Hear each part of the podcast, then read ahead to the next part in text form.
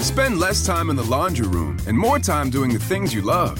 Introducing the Samsung Smart Top Load Laundry Pair, now available at Lowe's. The washer's large capacity means you can fit more in every load. Plus, its super speed setting washes a full load in only 28 minutes. Shop the smart washer that will streamline laundry day, backed by Lowe's Price Promise. Based on using super speed on a normal cycle with an 8 pound load, terms apply. See Lowe's.com slash price promise for details. U.S. only. If you're a general contractor, a subcontractor, or an owner, you want your jobs to be on time and on budget. And that means working with Autodesk Construction Cloud, software that lets your team design, plan, build, and operate from office to field. It means getting end to end solutions, seeing project data in real time, and preventing problems before they happen. Trusted on over 2 million construction jobs around the world.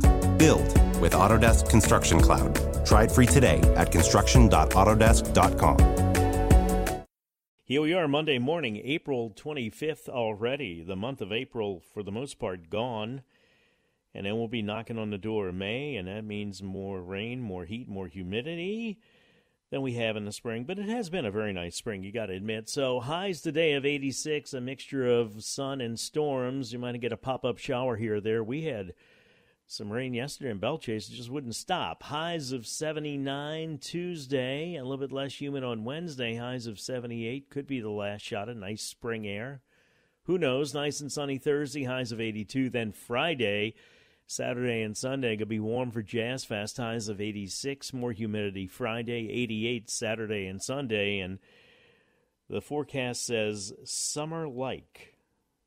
So there you go. Right now, 71 degrees in Slidell, 72 in Thibodaux, 72 in Metairie, and downtown it's 71. We're joined by um, our guest to talk about Russia's missile test, John Erath, Policy Director at the Center for Arms Control and Nonproliferation, to talk about the test of this Satan II missile. Good morning, sir. How are you? Doing very well. Thank you very much. Um, how concerned are you about this test?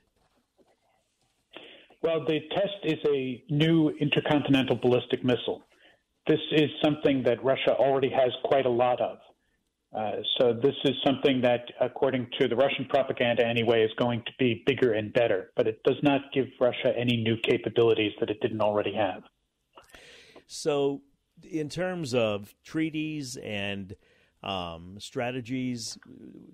The, the Russia notified the United States of this, correct, to be in compliance with the START treaty. Am I getting this even close to accurate? It's 100% accurate. Okay. The the uh, START treaty places numerical limits on uh, nuclear weapons and their delivery systems, and it has certain uh, provisions to increase confidence that neither side is planning a nuclear attack on the other. One of them is notification before it conducts a test of this type.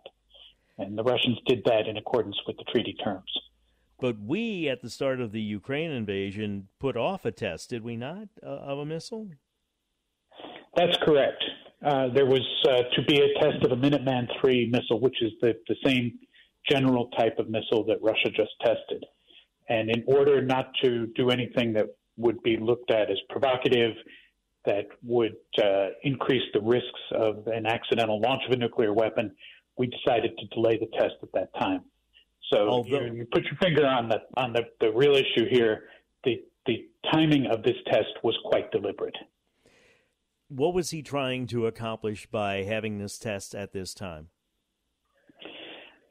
Well, it's uh, it was timed because of what's going on in Ukraine right now uh, Russia is not doing very well in the war. They did not achieve the success that they had initially anticipated. And so things are going very badly. Now, if you look at some of the things Putin has said about Ukraine in recent months, he said it's not a real country. He said that they're not a real people, they're just sort of Russians, but a little bit different. He expected that their resistance would collapse rather quickly, that uh, they would uh, welcome Russian troops in and accept a Russia friendly government without too much trouble. There's been a lot of trouble. It's difficult for Putin to accept that his military has failed and that these guys are really putting up a heck of a fight. So I think part of what's going on in his mind is that he's blaming the foreign assistance that Ukraine is getting. And so the, the missile test was part of, of a set of warnings to say, don't send any more weapons to Ukraine. Don't put your nose in our business. Did we set the wrong tone by canceling the test of that Minuteman? And could we have done that as he did if we had notified them first per the START treaty? We certainly could have, but I think we set exactly the right tone by canceling the test uh, because we're we're signaling that we don't want a nuclear confrontation. Uh, the, despite the, the really bad behavior from Russia right now, it's not in anybody's interest to have a nuclear war. That would uh, entail a great deal of destruction all over the world, and uh, it's something to be avoided pretty much at all costs. Has anything changed since the 60s or the 70s or even the 80s uh, with mutually assured destruction, where once, uh, you know, if you get somebody that's crazy enough to do this, once it starts, it's pretty much over? Not not over in terms of, of I mean, the whole thing is over, Professor, is what I'm asking you.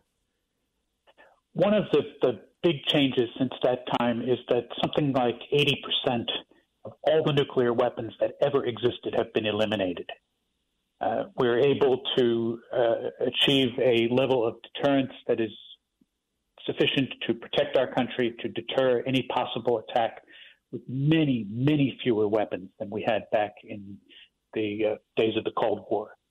So that, that's really the, the most significant change. And I, I think that the thinking is a little bit more sophisticated now. We understand that you don't have to have thousands and thousands of weapons going off destroying uh, or, or uh, irrevocably altering civilization as we know it uh, to prevent a conflict. You just need to be able to demonstrate that there are a few that would still cause unimaginable destruction.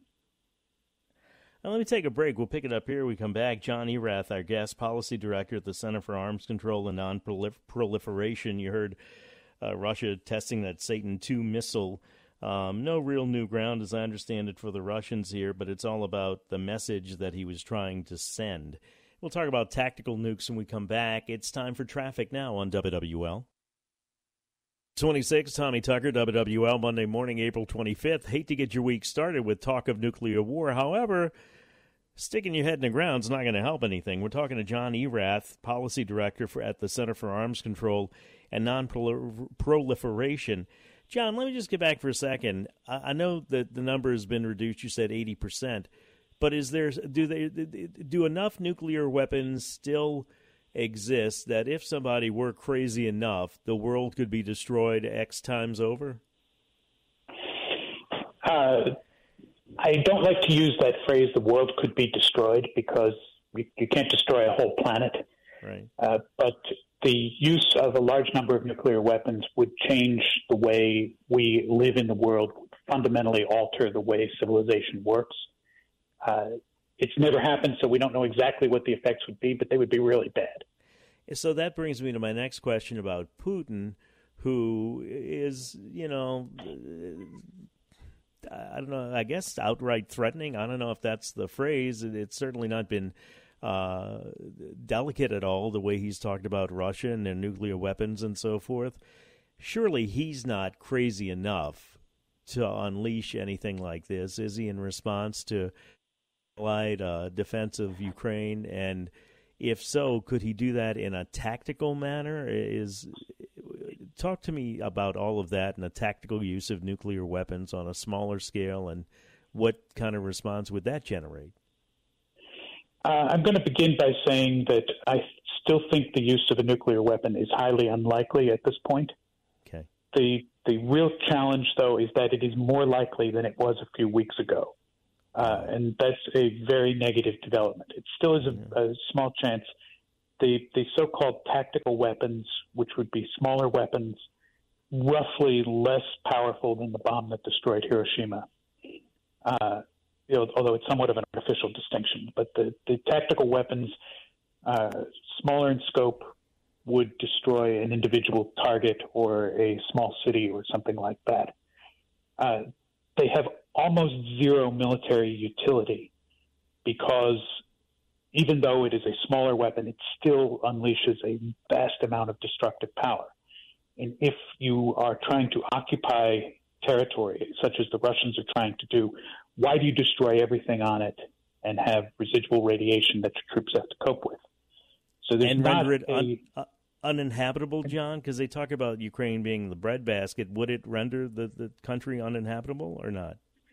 Not necessarily uninhabitable, but it would there there would be some severe problems going down the line with radiation, such as we have seen with the Hiroshima survivors.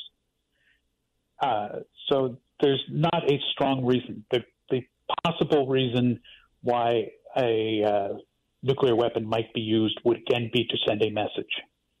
If nothing else is working and Putin would to decide, and, and this would be pushing the bounds of sanity, but if he were to decide that one big blow might be what topples the Ukrainian government and leads them to capitulate. So is he that crazy? I don't think so, because as I said, there, there's not a military reason to be using these weapons at this time. And since 1945, there has not been a nuclear weapon used for very good reason. They are too destructive. And everybody in the world, even the countries like uh, India, for example, that has been on the fence, that has refused so far to condemn Putin and his aggression, this would push it over the edge. He would Thank become you, public enemy number one. Thank you, sir. I appreciate your time. John Erath, Policy Director at the Center for Arms Control and Nonproliferation. And I would add, Spend less time in the laundry room and more time doing the things you love. Introducing the Samsung Smart Top Load Laundry Pair, now available at Lowe's. The washer's large capacity means you can fit more in every load. Plus, its super speed setting washes a full load in only 28 minutes. Shop the smart washer that will streamline laundry day, backed by Lowe's Price Promise. Based on using super speed on a normal cycle with an 8-pound load, terms apply. See Lowe's.com slash price promise for details. U.S. only. If you're a general contractor, a subcontractor, or an owner, you want your jobs to be on time and on budget. And that means working with Autodesk Construction Cloud, software that lets your team design, plan, build, and operate from office to field. It means getting end to end solutions, seeing project data in real time, and preventing problems before they happen. Trusted on over 2 million construction jobs around the world.